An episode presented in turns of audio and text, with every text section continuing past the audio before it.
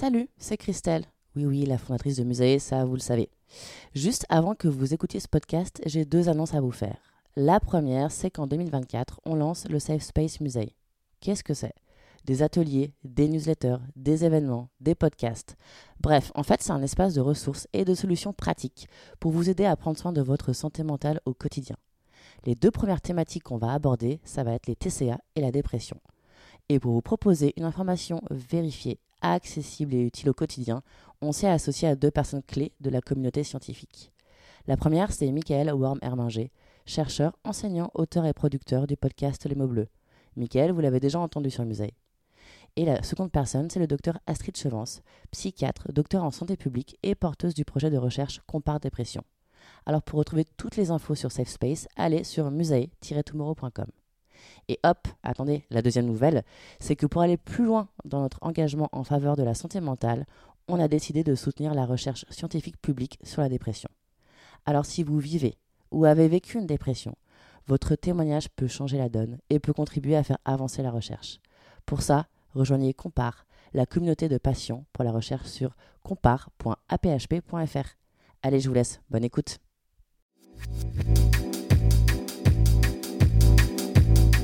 Salut, c'est Christelle, la fondatrice de Musae. Bienvenue sur Musae Stories, le podcast qui dédramatise et démocratise la santé mentale.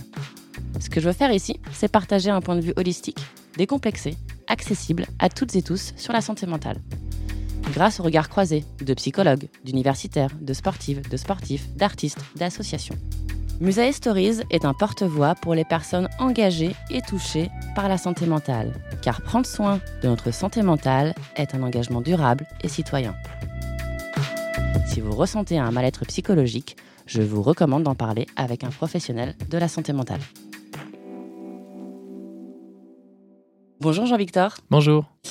Alors, je suis très heureuse euh, de t'accueillir aujourd'hui ici. Donc, c'est la première saison en fait des podcasts Musae. Musae, en fait, c'est un média que j'ai lancé euh, en mars 2021 pour en fait parler euh, sans tabou de la santé mentale auprès des 18-35. Donc, ça se passe effectivement sur Instagram, en newsletter et aujourd'hui en podcast. Et je suis d'autant plus ravie que, effectivement, toi, c'est tout à fait le cœur de ton positionnement, de ton activité, notamment avec euh, la sortie de ton livre Addict aux éditions euh, Arquet, qui justement fait le lien entre la pop culture et les addictions. Alors, juste avant de rentrer dans le sujet, mmh. est-ce que tu peux voilà, nous présenter voilà, ton parcours, qui tu es et ton approche un peu de la santé mentale? D'accord. Donc moi, je suis euh, médecin psychiatre spécialisé dans les addictions. Je travaille à l'hôpital Saint-Antoine à Paris, où j'ai une activité de consultation euh, pour les personnes qui ont des addictions, mais aussi les troubles de l'humeur. Je m'occupe aussi d'un groupe de psychoéducation et puis je fais un peu de recherche et d'enseignement parce que c'est un service euh, universitaire, donc une activité assez variée. Et puis à côté de ça, j'ai à cœur de justement hors des murs de l'hôpital changer un peu le regard qu'on va poser sur la santé mentale et donc, c'est pour ça qu'à travers euh, des livres, euh, il y a eu Pop Epsi le premier, euh, Addict le second, des conférences, un ciné-club auquel j'allais tout à l'heure, d'essayer de faire comprendre ce qu'est la santé mentale et surtout d'essayer de changer le regard qu'on va porter sur les troubles psychiques qui sont encore trop stigmatisés. Mmh d'accord.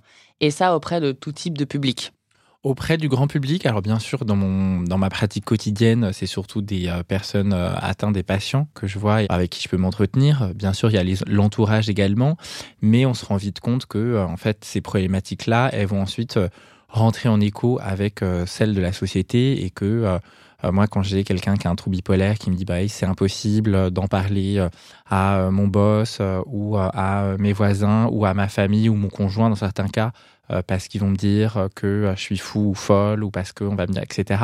On se rend compte que, euh, bien évidemment, c'est une part importante et c'est notre part principale en tant que médecin, c'est d'aider, de soigner, d'essayer de, faire que la maladie prenne le moins de place possible. Ceci dit, pour atteindre le rétablissement, il faut aussi que la société soit prête à changer de regard et à accueillir aussi les personnes concernées. D'où l'idée de, hors les murs, justement, m'adresser au grand public cette fois à travers la pop culture parce que c'est un moyen assez ludique d'en parler et euh, de là aussi briser un peu euh, les tabous autour de la santé mentale. Oui, c'est vrai que c'est un vecteur aussi qui nous touche euh, toutes et tous de manière en fait assez démocratique et démocratisante et aussi elle donne aussi un reflet de la manière dont on perçoit, interprète la santé mentale au, sens large. Là, aujourd'hui, on va plus parler effectivement euh, des addictions. Déjà, pour commencer et rentrer dans le sujet, Mmh. est-ce que tu peux nous dire, alors d'un point de vue clinique ou Mhm. médical, c'est quoi une addiction? En fait, une addiction, ça va être un comportement répétitif qui va être caractérisé par euh, une perte de contrôle vis-à-vis d'une consommation de substances ou d'un comportement, et cela malgré les conséquences négatives, euh, que ce soit pour la santé psychique, physique ou sociale. Donc, en fait, l'addiction, c'est pas seulement faire quelque chose de manière fréquente, c'est pas faire quelque chose forcément trop, mais c'est faire quelque chose avec une perte de contrôle. D'accord. Une addiction, du coup, ça vient jouer sur quel type de d'émotions, de sentiments euh, à l'intérieur de soi? Bien sûr. En fait, les- il va y avoir deux grandes euh, choses qui vont favoriser l'addiction. Ça va être soit, euh, en fait, la recherche d'un plaisir. Donc ça, Mhm. c'est la chose à laquelle on pense le plus euh, facilement. Évidemment, toutes les substances procurent à un moment un plaisir. Sinon, euh, on deviendrait euh, euh, pas addict à ces substances-là. Elles agissent à cer- certains niveaux, au niveau du cerveau. On ne devient pas addict aux haricots verts. On devient addict, par contre, à des substances psychoactives ou des choses qui vont procurer un plaisir. Ouais. Ça, ça va être une des parties de personnes qui vont rentrer dans l'addiction par ce parcours-là. L'autre partie, ça va être, et ça se rejoint, en fait, le rôle de, de la substance, ça va être de soulager un malaise intérieur. Et donc, en fait, c'est un peu différent. Euh, on peut prendre l'exemple de Roux dans Euphoria, où euh, elle explique dès sa naissance qu'elle est extrêmement angoissée, qu'elle euh, ressent une tension interne, en fait, depuis qu'elle a des souvenirs d'enfant. Et que la première fois qu'elle va rencontrer une substance, ça va lui permettre de sentir bien, normal, en tout cas de ne plus avoir cette angoisse-là. Et donc, en fait, on voit vite que typiquement, pour les personnes qui ressentent ça, vont très rapidement et de manière potentiellement dangereuse rentrer dans l'addiction. Et à un moment donné, il y a un chemin, enfin une opération de bascule qui se fait. En fait, on rentre par euh, quelque chose qui débloque de l'endorphine ou de la Mhm. sérotonine, etc. Et à quel moment, en fait, ça devient un problème, entre guillemets? À quel moment ça devient une dépendance? Mhm. Un bon euh, curseur pour se dire, euh, voilà, à partir de quel moment c'est un problème, c'est à partir du moment où on n'est plus libre de s'arrêter. Mm. Ça, c'est quelque chose euh, voilà, euh, que, les patients peuvent questionner, hein, de dire, voilà, mais tout le monde a son petit euh, plaisir, bien évidemment, ou tout le monde sa petite addiction, ou c'est pas si grave, etc. Je suis pas, je suis pas à ce stade-là, je suis pas un toxico ou un poivreau, parce que bon, les, personnes atteintes ont eux-mêmes leur représentation stigmatisante de la maladie. On dit, bah, si c'est pas un problème à ce moment-là, euh, essayez par exemple de pas consommer tel produit jusqu'au prochain rendez-vous. Parfois ils y arrivent spontanément et on se dit ok, bah effectivement, ça montre qu'il y a une reprise du contrôle qui est possible et donc euh, on n'est pas dans le cadre de l'addiction parce que c'est des patients qui peuvent me voir pour autre chose par exemple que l'addiction. Si c'est pas le cas, pour le coup, euh, c'est là qu'on commence à comprendre ce qui se passe et ce qui fait qu'à un moment la substance devient aussi inévitable pour la personne. Parce qu'effectivement, on peut pas s'en passer. Parce que effectivement, c'est pas une question de volonté, puisque c'est ça la différence. Mm. Euh, c'est qu'ils vont vouloir dire, ok, euh, allez, j'essaye, je consomme pas pendant un mois, et ils vont pas y arriver parce que ça va être plus fort qu'eux, ça va être indépendant de, de leur volonté, et c'est ce qui marque là aussi l'addiction. Et est-ce qu'on peut être, euh, parce que là on parle de, de substances, Mhm. de quoi on peut être en fait euh, dépendant? Parce qu'on peut être Mhm. dépendant de l'alcool, de drogue, mais est-ce qu'il y a d'autres choses dont on peut être dépendant ou dépendante? Effectivement, dans la, dans la définition de l'addiction, on va utiliser la même pour tous les produits et les comportements. Donc, euh, ce sera les mêmes critères, que ce soit effectivement euh, la nicotine, l'héroïne, l'alcool, euh, la MDMA, toutes les substances. Et puis, à côté de ça, il va y avoir des addictions qu'on appelle comportementales ou sans produit. Et donc, celles qui sont le plus, on va dire, étudiées euh, et pour lesquelles aujourd'hui on parle officiellement dans les classifications médicales d'addiction, ça va être l'addiction euh, aux jeux d'argent et de hasard, donc tout ce qui est casino, etc., que ce soit en vrai ou en ligne, puisque c'est une nouvelle forme d'addiction, euh, et également l'addiction sexuelle. Mm. Une dernière addiction qui vient d'être classée également comme une addiction, c'est le trouble du jeu vidéo. Là, on parle vraiment des jeux en ligne, euh, parce qu'ils ont un potentiel, euh, on va dire, illimité, qui fait que là aussi, il peut y avoir une perte de contrôle. Et les réseaux sociaux? Non, pour l'instant, c'est pas considéré comme une addiction pour plein de raisons. Parce que finalement, l'usage des réseaux sociaux, ça va regrouper une multitude d'usages. Ça va être euh, l'usage euh, de divertissement, ça va être un moyen d'information, ça va être un moyen de communication, euh, un moyen de loisir, etc. Donc en fait, c'est difficile de distinguer tout ce qu'il y a derrière les usages des réseaux sociaux. Et puis l'autre raison, c'est que pour l'instant, parce que les réseaux sociaux évoluent extrêmement vite, de manière médicale, on a besoin de toute façon d'années d'observation avant de décréter que quelque chose est un comportement pathologique et n'est pas une mauvaise habitude ou un hyperusage ou euh, une évolution sociétale, etc. Ok. Typiquement, est-ce que du coup la pop culture, parce que euh, Mhm. tu en parles dans, dans ton euh, ouvrage, est-ce que la pop culture influe sur ce qu'on considère comme étant une addiction? Typiquement l'alcool, par exemple, ou le tabac. Pendant très longtemps, on a pu voir à la Mhm. télé euh, Gainsbourg euh, Mhm. qui pouvait effectivement boire des verres et fumer euh, des cigarettes. Et c'était même à l'inverse plutôt glorifié, du moins j'ai l'impression. Exactement. On sait que les films dans lesquels on voit de l'alcool vont favoriser la consommation d'alcool chez les adolescents. On sait que c'est la même chose pour le tabac. Les adolescents qui regardent beaucoup de films dans lesquels on fume ont deux fois plus de risques de se mettre à fumer à l'âge adulte. Donc on sait que ça a un effet, un effet potentiellement délétère, celui des représentations, d'où l'idée d'en prendre conscience et de les déconstruire. Typiquement, effectivement, quand on regarde euh, Mad Men, pour le coup, on peut être amené à vouloir voilà, boire, de- boire du whisky et, et- et fumer des cigarettes parce qu'on les voit constamment en fait le faire. Et c'est même, il faut le faire pour appartenir au sérail, ça fait partie des jeux de pouvoir, euh, etc. Mais est-ce que à l'inverse, du coup, les séries ou les films euh, peuvent être des outils de prévention pour le coup? Bien sûr, alors de prévention, en tout cas de modification des représentations. Et moi, c'est vraiment au cœur de, mon travail. Je crois ni en la prohibition des produits, ni en la censure. Euh, on va pas dire, ah ok, bah du coup, euh, tous les films dans lesquels euh, on fume, on va les mettre au feu. Bon, euh, les, les trois quarts de la cinématographie française partiraient pour le coup au bûcher et un nombre incalculable d'œuvres également. Donc, je, je crois pas tellement à ça. Par contre, euh, éduquer euh, les personnes déjà vis-à-vis de ce que c'est que l'addiction et aussi tout simplement donner cette information, dire en fait vous vous rendez pas compte, mais de manière inconsciente vous êtes influencé euh, par tel ou tel personnage qui fume ou qui boit, etc. Rien que donner cette information-là et qui du coup on, on se distancie un peu de l'effet de lobbying, je pense que c'est tout à fait utile et nécessaire. Il y a même des séries comme Sex Education qui a créé en plus un livret pédagogique, je crois, euh, où du coup il donne en fait, euh, en prenant parti sur, euh, sur le scénario, des conseils Mm. pour démocratiser euh, des comportements et la prévention autour de l'éducation sexuelle. Bien sûr, ça c'est tout à fait récent. Alors il y a un, un mot valise qu'on appelle l'edutainment, donc un mélange d'education et entertainment, sur lequel Netflix se positionne largement vu son jeune public et puis vu l'importance qu'ils sont en train de prendre dans le monde du divertissement actuel, qui est en fait effectivement de faire passer des euh, messages, euh, faire passer de l'éducation en utilisant euh, la pop culture et en l'occurrence des séries. Donc effectivement, c'est peut-être ce vers quoi on va aller.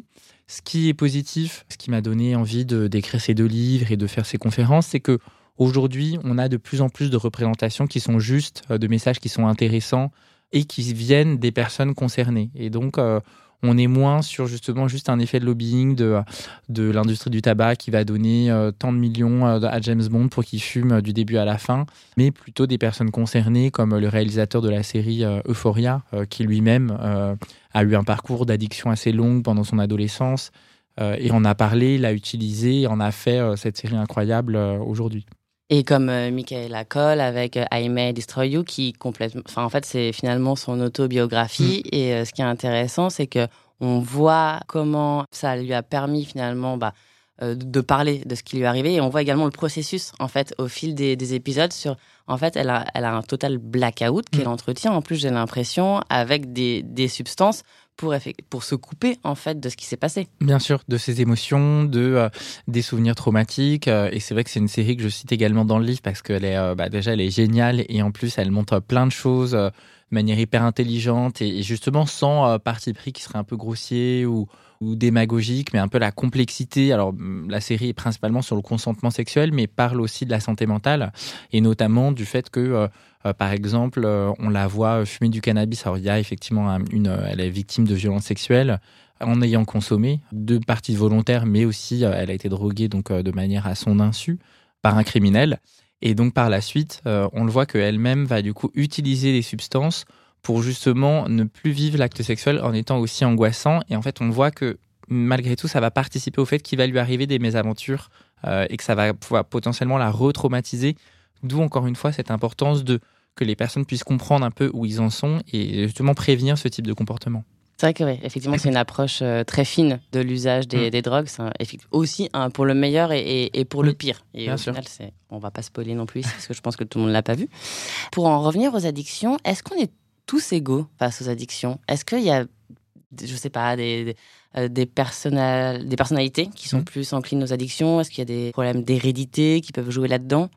Bien sûr, il y a beaucoup de facteurs qui vont en fait donner à chacun une vulnérabilité propre face aux addictions. Donc, on n'est pas tous égaux face aux addictions. On a une hérédité, un rôle de l'hérédité. Euh, si euh, on a une famille dans laquelle on a, il y a beaucoup de consommation et beaucoup de maladies addictives, on est soi-même plus à risque de développer, si on rencontre un produit, une maladie addictive. Donc ça, euh, dans, le livre, je cite l'exemple de Drew Barrymore, qui à la fois vient d'une famille d'oscarisés sur quatre générations et en même temps où 17 personnes ont eu des problèmes d'addiction au cours de leur vie. Et elle-même a été le fruit des deux, puisqu'à la fois elle a joué dans E.T. Euh, à l'âge de 5 ans euh, de Spielberg et en même temps elle a développé une dépendance à l'alcool puis à la cocaïne avant l'âge de 15 ans avec une, euh, cure de sevrage dans la foulée. Et en même temps, elle montre que, en prenant conscience de ça quelque part, parce qu'elle en a beaucoup parlé, elle a, écrit des livres, elle a fait même beaucoup d'humour là-dessus, elle peut s'en distancer. Elle a réussi à justement éviter complètement les substances aujourd'hui et avoir la carrière qu'on lui connaît. Donc, c'est pas non plus l'hérédité n'est pas une fatalité. Parmi les autres facteurs de vulnérabilité, il va y avoir certains traits de personnalité. Le fait, par exemple, d'être impulsif étant euh, va donner un sur-risque vis-à-vis de développer une addiction. Et aussi par rapport aux origines sociales, c'est-à-dire on se dit souvent, enfin en France du moins, que euh, se préoccuper de la santé mentale, c'est en train de changer notamment là, avec le Covid qui, mm. l'a mis sur, euh, sur le devant de la scène, mais on, dit souvent que se préoccuper de la santé mm. mentale, en fait, c'est un petit peu quelque chose pour les mm. personnes aisés euh, qui ont le temps, en mm. fait, de se poser ce, genre de, questions. Mais est-ce que finalement, en fonction, enfin, est-ce que c'est pas les populations les plus vulnérables mm. qui sont le plus en mm. fait fragilisées par rapport à la santé mentale? Effectivement, alors c'est ce qui est euh, frappant quand on s'intéresse à la question des addictions, c'est que ça va concerner vraiment euh, tout type de population. hommes comme femmes, CSP+, comme personnes extrêmement précaires, euh, un peu, enfin vraiment, euh, on va les retrouver un peu partout. Ceci dit, certains groupes sont plus à risque et notamment, on sait que la précarité a un effet propre euh, au niveau des addictions. on l'a vu aux États-Unis avec la crise des opioïdes, mais aussi en France, puisqu'il y a une étude qui a montré la même chose, c'est-à-dire que une augmentation de 1% de la pauvreté au niveau d'une région augmente de 10% la consommation d'opioïdes, ce qui montre qu'il y a un effet quasiment mécanique entre la précarité et les, quelque part les solutions que les personnes vont essayer de trouver euh, vis-à-vis de leur désespoir, de leur mal-être, euh, qui peuvent passer par les substances. Et aussi à l'inverse, parfois, parce qu'on peut avoir l'image effectivement d'usage de drogue dans des conditions très extrêmes, très difficiles, etc. Mmh. Après, je pense notamment à un exemple spécifique, c'est euh, les femmes et l'alcool. Mmh. typiquement, on a une représentation en fait assez, soit extrêmement dramatique mmh. finalement, des femmes qui sont dépendantes à l'alcool. Euh, soit ça n'existe pas du tout. Or, j'ai l'impression que euh, ce type de, sujet, il y, a, un vrai sujet en fait sur la représentation euh, pour montrer qu'en fait que ça peut toucher justement mmh. des personnes ou des classes dont on se douterait pas. Bien sûr, et c'est un peu la double peine pour mmh. les femmes atteintes d'addiction, puisque à la fois on sait que globalement il y a un effet euh, biologique, mais surtout un effet culturel euh, qui va quelque part les protéger, euh, puisqu'on va moins tolérer socialement une femme qui consomme, ce qui fait que globalement, les femmes vont moins consommer que les hommes, ce qui fait qu'elles vont être moins atteintes d'addiction que les hommes. Donc c'est assez mathématique. Pourtant, aujourd'hui, on sait qu'à la fois ces, ces, représentations, elles évoluent et que finalement, il y a de plus en plus de femmes atteintes de problèmes d'addiction et que pour celles qui sont atteintes d'addiction, c'est la double peine puisque euh, elles vont avoir plus de mal à consulter, elles vont avoir plus de mal à trouver de l'aide à cause de ces représentations euh, de euh, femmes indignes, de mères indignes, de femmes qui correspondent pas à certains standards de la société. Et donc, pour le coup, il y en a moins, mais celles-ci auront plus de difficultés vis-à-vis de, vis -vis de leurs troubles. Et du coup, elles demandent moins d'aide? Ouais. enfin, elles sont moins à l'aise pour demander de l'aide. Elles osent moins demander de l'aide, effectivement. On sait que les addictions vont être moins dépistées. Et donc, ce qui va faire qu'elles vont arriver à un stade plus sévère de l'addiction. Et plus on attend, plus la maladie évolue et est grave et sévère. Et plus c'est difficile et complexe de s'en sortir. Donc, euh, c'est sûr que c'est pas du tout la même chose de consulter au bout d'un an de euh, troubles d'usage d'une substance euh, versus 20 ans. Donc, il y a vraiment cet effet-là de, de, de course contre la montre, ce serait un grand mot parce que ça se joue pas à la minute, mais plutôt sur des mois, voire des années. Mm. Euh, mais euh, bien évidemment, pour une femme qui va pas réussir à en parler, euh, les problèmes vont s'accumuler et, ce sera dissible qu'à partir du moment où le, problème sera déjà devenu extrêmement important et handicapant. Et il y a aussi, alors ça c'est peut-être beaucoup véhiculé par les films, sans doute américains, où très rapidement on a cette image, du coup on doit aller aux alcooliques anonymes mmh. ou équivalent pour, pour les drogues. Est-ce que ça existe en France? Enfin, est-ce mm. que c'est aussi répandu? Est-ce qu'on a le même parcours de soins? Euh, Quelle est la différence par rapport aux US sur euh, cet accompagnement? Tout à fait, ça existe en France, euh, puisque c'est une association qui maintenant est répandue au niveau mondial, qui est née aux États-Unis dans le contexte américain, c'est-à-dire beaucoup de références à la religion, à la croyance. on demande aux personnes de croire en quelque chose, qu'il y a un être supérieur qui quelque part, nous aide ou est responsable un peu de notre sort. Donc c'est une philosophie qui est quand même très euh, américaine, dans laquelle les, Français ne se retrouvent pas euh, forcément, en tout cas pas tous. Euh, ceci dit, ça existe bien évidemment en France et c'est une vraie aide, notamment parce qu'on sait que les personnes concernées par les addictions sont plus souvent isolées et que donc c'est aussi un moyen finalement d'avoir un support social pour ces personnes. Donc c'est vraiment quelque chose d'important et en plus le soutien par des personnes qui ont eu euh, les mêmes problèmes. On sait que ça marche euh, vraiment euh, très bien. Ça s'appelle la paire aidance. Il n'y a pas que les, alcooliques anonymes ou narcotiques anonymes qui le font. Le, petit reproche que je pourrais faire dans la pop culture, c'est que, étant donné que beaucoup d'œuvres sont américaines et que beaucoup d'œuvres françaises singent les productions américaines, on va avoir l'impression que c'est la seule chose qu'on peut proposer si on est atteint d'addiction. Ce qui est le cas aux États-Unis, c'est pas seulement vrai, notamment parce que euh, aux États-Unis, euh, les alcooliques, enfin comme en France, mais les alcooliques anonymes, c'est gratuit. Et euh, dans un système où le tout problème de santé coûte extrêmement cher, finalement, c'est aussi pour ça qu'ils ont autant de succès. En France, c'est quand même pas tout à fait le cas. Enfin, c'est même pas du tout le cas, puisque on a un accès universel et gratuit garanti par la sécurité sociale, qui est imparfait, mais qui est quand même sans commune mesure avec les États-Unis. D'où euh, l'idée de dire, euh, voilà, en France, euh, heureusement, c'est pas le seul moyen qu'on a à disposition. Il y a tout un système médical, sanitaire, social qui est à disposition et, dont c'est le rôle d'aider de, dans la prise en charge.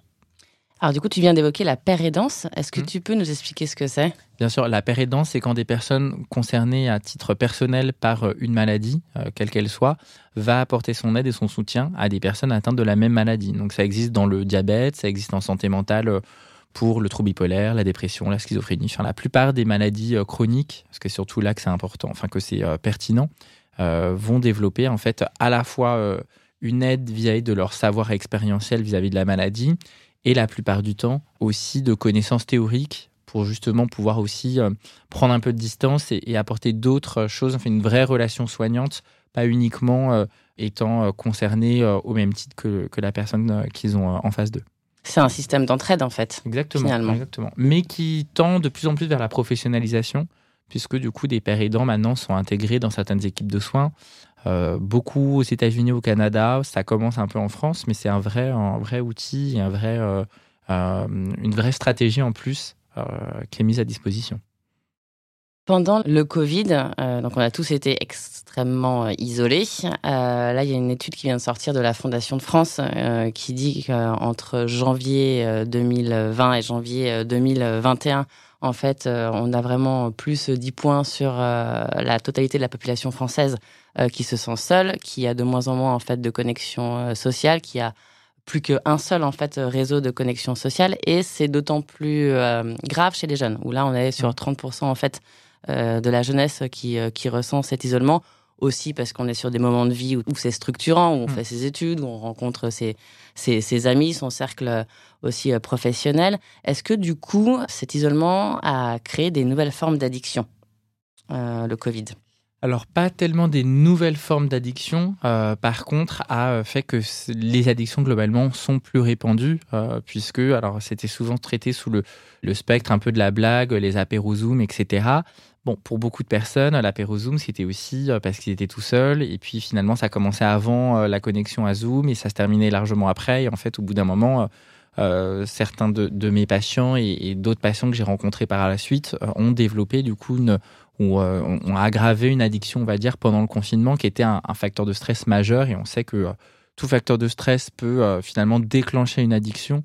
D'où l'idée, là aussi, de faire de la prévention. Et, c'est vrai que c'est ce qu'on a constaté. Ce qui est euh, préoccupant, c'est que aujourd'hui, on ne sait pas quand est-ce que cette vague va refluer. bon, on le sait pas de toute façon pour la pandémie au niveau global, mais autant, voilà, on a certains moyens à disposition pour dire un peu où on en est vis-à-vis de des cas, etc. Pour la santé mentale, c'est beaucoup plus complexe parce que quelqu'un qui a commencé vraiment à consommer trop euh, pendant le confinement de, 2020, de, mars 2020. Finalement, euh, on ne sait pas quand est-ce qu'il va finir par arriver dans les soins, euh, ni à quel moment, ni dans quel état. Et donc, on n'a pas tellement de moyens de se dire que la vague, elle est derrière nous. Ce qu'on constate, et ça c'est au niveau global, que ce soit chez les adultes, les enfants, en addiction et ailleurs, c'est quand même une hausse effectivement des troubles depuis, depuis la pandémie.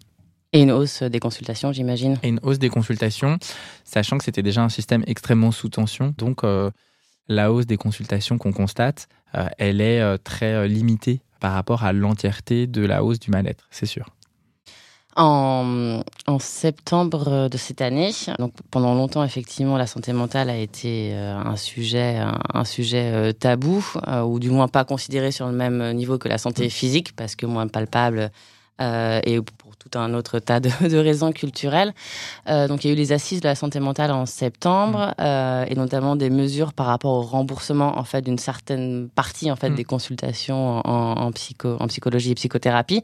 Est-ce que ça effectivement ça a permis aux jeunes notamment, euh, je sais pas peut-être qu'il est encore trop tôt pour le savoir, mais est-ce que ça a incité les jeunes à prendre rendez-vous? C'est encore un peu tôt. on sait que c'est des mesures qui sont très, très attendues. Euh, normalement, c'est en 2022 qu'on devrait voir euh, les consultations euh, en psychologie remboursées, alors même si c'est modeste et qu'on ne sait pas exactement comment ça va se traduire dans les faits. mais au moins, c'est vrai que c'est quand même déjà un premier pas et une prise de conscience vis-à-vis du fait que, effectivement, la santé mentale, c'est loin d'être accessoire et, loin d'être un luxe. Est-ce qu'il y a certaines certains types, pardon, est-ce qu'il y a certains types de population euh, qui est plus enclin à un certain type d'addiction ou pas du tout? Par exemple, on voit dans Loot Wall Street mmh. que effectivement, bah, la cocaïne a plutôt, est plutôt, a plutôt le vent, le vent en poupe. Euh, on voit que dans des milieux plus, euh, plus défavorisés, c'est plutôt le crack ou alors, ou alors l'alcool. on parle également des jeux vidéo. Est-ce mmh. que, est-ce que c'est, est-ce qu'on peut dresser des catégories ou en fait non? Enfin, tout dépend de la personnalité.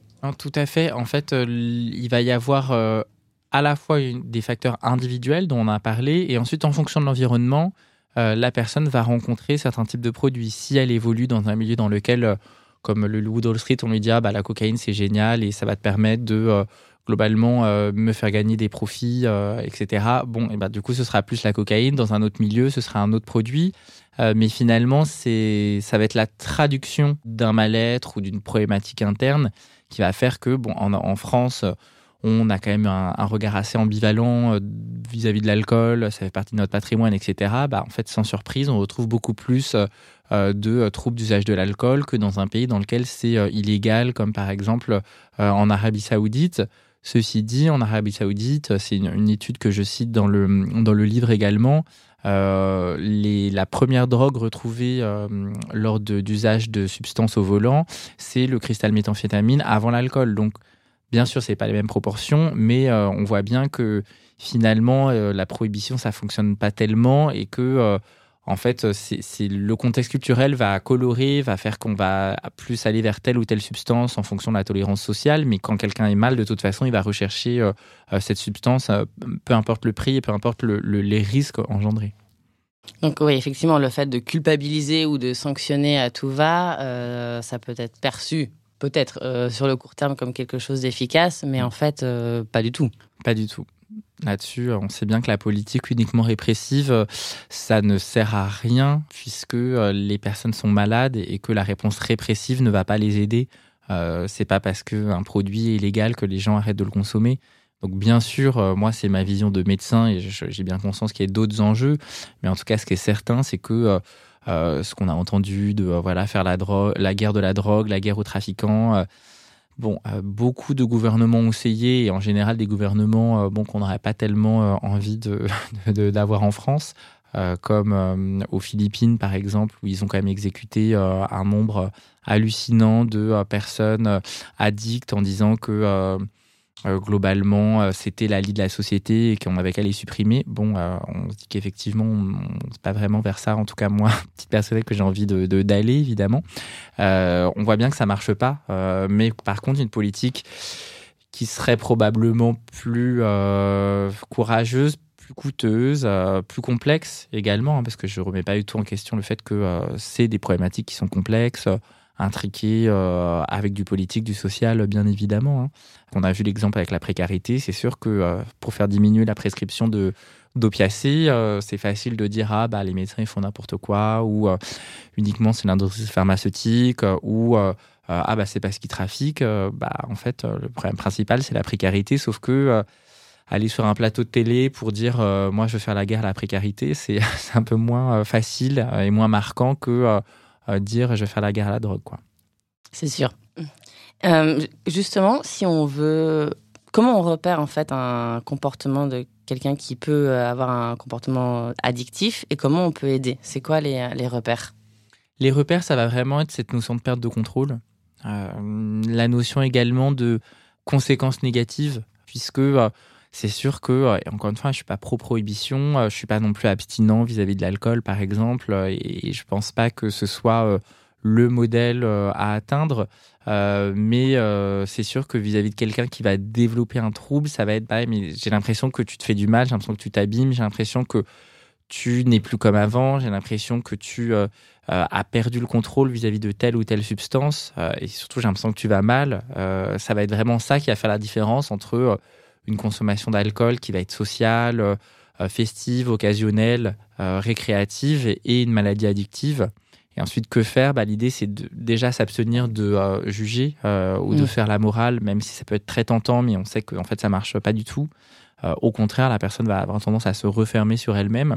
Se renseigner, bien sûr, ça va dépendre du degré de proximité, mais se renseigner sur les addictions, sur ce que c'est, c'est quoi les produits, etc. Parce que sinon, on tombe un peu à côté de la plaque. Là, je pense notamment euh, aux parents vis-à-vis du cannabis, euh, bon, qui peuvent avoir des, discours parfois un peu euh, à l'emporte-pièce et bon, qui tombent du coup clairement à côté de la plaque. Et puis la troisième chose, ça va être de accompagner les personnes vers le soin si c'est nécessaire, bien évidemment. mais là aussi, ça montre à la personne qu'elle est entendue, que on se soucie d'elle et que c'est pas juste lui faire une morale et puis ensuite euh, voilà débrouille-toi et puis de toute façon euh, les toxicos ils reconsomment toujours donc euh, parce que c'est malheureusement des, des types de, de, discours que les personnes en, parcours de, de, rétablissement doivent affronter ce qui bien évidemment n'enlève en rien la complexité de l'entourage vis-à-vis de l'addiction. Le, film ce soir qu'on va regarder au, au ciné club c'est Star is Born bon qui est assez marrant parce qu'il montre bien un peu cette euh, l'environnement euh, de la personne addicte, et puis les liens entre créativité, milieu de la musique, etc. Et puis surtout, euh, la place de l'entourage et la complexité pour l'entourage de la personne atteinte d'addiction également. Oui, c'est sûr que de dire effectivement, tu pourras arrêter parce que c'est facile et enfin ça marche pas du tout. C'est même contre-productif. Bien sûr, c'est contre-productif. Et après, l'idée, c'est aussi pour l'entourage, quand c'est trop complexe, de savoir se faire aider, de connaître aussi ses limites vis-à-vis de l'addiction, puisque euh, le meilleur entourage de la Terre, euh, si quelqu'un n'est pas prêt euh, à être dans une démarche de soins d'arrêt, on sait qu'on est très limité. C'est pour ça d'ailleurs qu'on ne peut pas imposer de soins en addictologie pour motif médical en France, mais aussi ailleurs. Ok. J'avais une question qui peut, qui peut porter à débat est-ce qu'un monde sans drogue est, souhaitable? Je sais que c'est une question qui est évoquée dans, le, livre. Qu'est-ce que tu en penses C'est un peu l'ouverture parce que bon, j'aime bien, je regarde pas mal, bon, comme tout le monde, de, dystopie. Et donc, forcément, la question de l'addiction sur la dystopie, elle est, elle est toujours intéressante, que ce soit dans Le meilleur des mondes que ce soit dans Arès, enfin, il y a, beaucoup d'œuvres, euh, Hunger Games, enfin, bon, la plupart des dystopies euh, le traitent ce sujet. Je pense pas qu'un monde sans drogue soit souhaitable, parce que finalement, c'est quasiment indissociable de l'activité humaine. bon, voilà, il y avait déjà des amphores de vin dans l'Antiquité. c'est sûr que se dire, bah oui, on va complètement éradiquer ça, encore une fois, certains gouvernements ont essayé, on voit bien que ça marche pas, etc. Donc je pense pas que ce soit la solution et que vis-à-vis, bien sûr, moi j'ai un discours médical vis-à-vis des substances, mais euh, il y a autre chose autour des substances euh, et d'autres discours que je peux entendre, même si je ne les partage pas euh, forcément. Donc ça, je pense que c'est important. Après, l'idée, c'est plutôt de mais bon, c'est un peu un vœu pieux, mais un monde sans un sans mal-être, ou en tout cas un monde dans lequel on aurait des réponses vis-à-vis du mal-être, parce que c'est de là que viennent les problèmes d'addiction. c'est de là finalement que c'est là que s'installe et s'enracine la dépendance. Et donc finalement, plutôt que faire la guerre aux produits, la question de la légalisation, elle, est intéressante et euh, c'est une question qui est vaste et qui là aussi entrecoupe plein de, problématiques différentes dans différents registres. Mais euh, c'est sûr que c'est ni une solution euh, parce que bon, légaliser un produit qui est mortel et addictif, c'est sûr que moi en tant que médecin, c'est pas non plus quelque chose qui me paraît génial. Bon, ceci dit, l'interdire, on voit bien que ça fonctionne pas très bien. Par contre, se dire qu'en fait un ado qui va mal, la seule solution qu'il va trouver, euh, ça va être le cannabis. Bon, bah, ça, c'est sûr que euh, c'est quelque chose contre, autour lequel j'aimerais qu'on lutte de manière un peu plus euh, active et, efficace. Pour conclure, j'ai préparé quelques petites questions, mythe ou réalité. Ouais. Parce qu'on a aussi pas mal de, préjugés, ce qui nous permet aussi, parfois ne nous permet pas de réagir par mm. rapport aux addictions et aux drogues. Alors souvent on dit que la France est le premier pays consommateur d'antidépresseurs. Mythe ou réalité c'est un mythe. Euh, ça fait vraiment des années qu'on n'est plus le premier. Euh, on est 16e au, pays, au niveau des euh, pays de l'OCDE, donc qui regroupe la plupart des pays dits du, du, Nord enfin, ou, de systèmes développés. Donc ça, c'est faux depuis vraiment des années. Et pourtant, la plupart des articles dans les médias commencent par cette, enfin, qui traitent du sujet, parlent de ce, de, commencent avec cette phrase-là qui est fausse. Donc ça, à chaque fois, je le répète et les gens sont toujours surpris.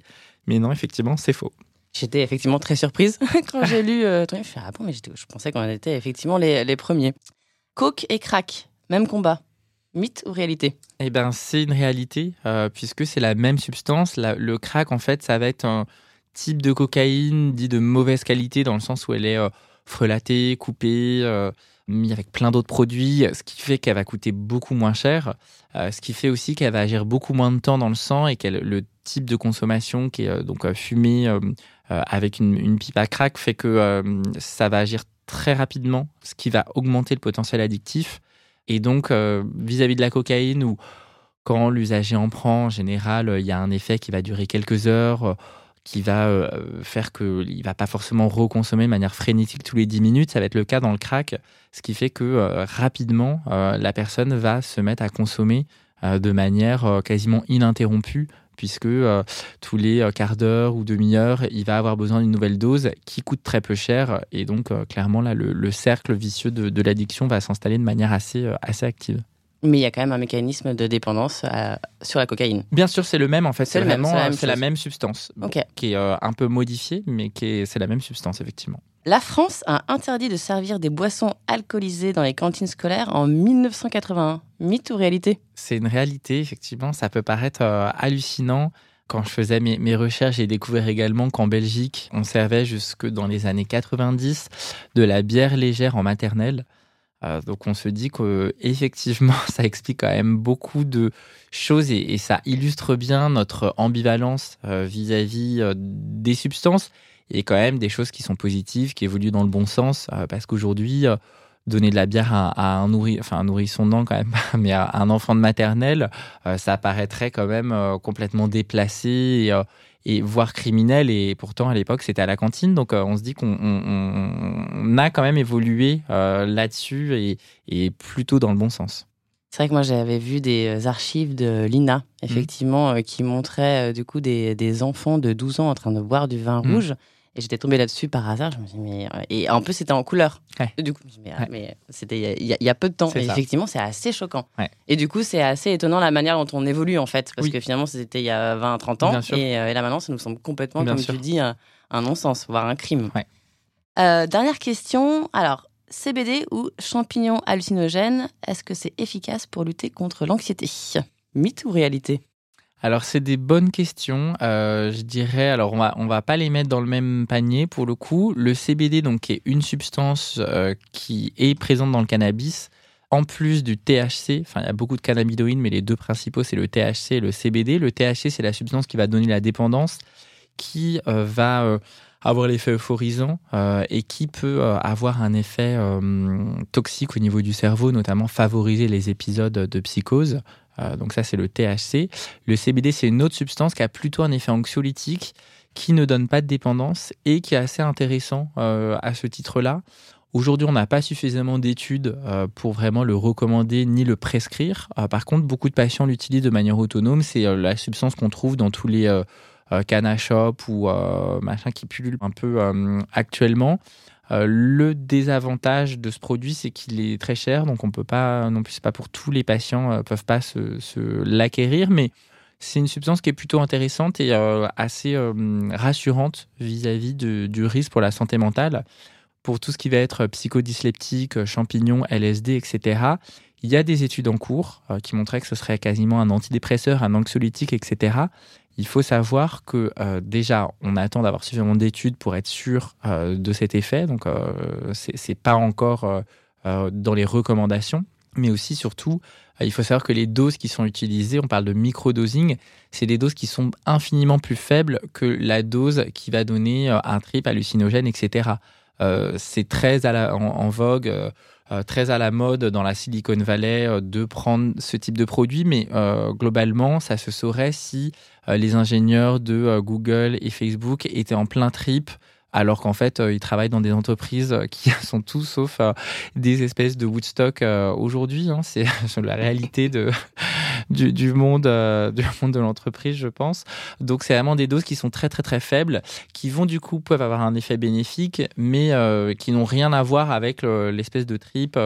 Euh, qui était fait avant avec ce type de produit. Donc, ça, ça, pourrait être une solution intéressante, mais pour l'instant, on n'a pas assez de recul. Et euh, donc le, coup, euh, bon bah je vais me faire un trip euh, en prenant plein de champignons et, ça va me guérir d'une éventuelle dépression dont la personne serait atteinte. Là pour le coup, c'est plutôt très risqué et, inefficace. Oui, il faut savoir de quoi on parle et en quelle quantité. bien sûr. Ok. Euh, merci beaucoup, Jean-Victor. Juste en termes d'actualité, où est-ce qu'on peut te retrouver ou euh, voilà, quels sont tes, prochains sujets? Bien sûr. Donc, euh, vous pouvez suivre ma page Instagram et Facebook qui s'appelle Culture Pop et Psy, où je poste régulièrement mes actualités. Donc, de manière mensuelle, il y a un ciné-club. En général, c'est le dernier mercredi du mois. donc là, le film de ce soir, c'est Star is Born. Le film en janvier, ce sera probablement Oslo 31 août, le film de Joachim Trier, qui est vraiment magnifique. Ah, donc le ciné-club, il est au Brady. Et en parallèle de ça, j'ai également un cycle de conférences dans les euh, cinémas MK2. Ça, c'est tous les samedis, enfin, c'est un samedi par mois euh, au MK2 Beaubourg à 11h, où à chaque fois, on va aborder une thématique particulière en lien avec un sujet de pop culture. La prochaine, ce sera à propos du trouble bipolaire, euh, avec le film Happiness Therapy, puis aussi les prises de parole de Marrakech sur le sujet. Puis ensuite, on abordera le sujet des addictions, notamment se droguer pour travailler, euh, qui sera la séance, je crois, de février. Donc, euh, vous retrouvez toutes les informations euh, en ligne. Ok, super, super intéressant. Et également Addict, bien sûr, qui est toujours disponible donc aux éditions Arquet. Exactement. Alors, merci beaucoup d'être venu. Tu étais mon premier invité. Je suis ravie. vous pouvez retrouver du coup ce podcast sur www.musae-tomorrow.com et également sur la page Instagram at musae-tomorrow. Bonne soirée. Bonne soirée. Si vous ressentez un mal-être psychologique, je vous recommande d'en parler avec un professionnel de la santé mentale. À très vite.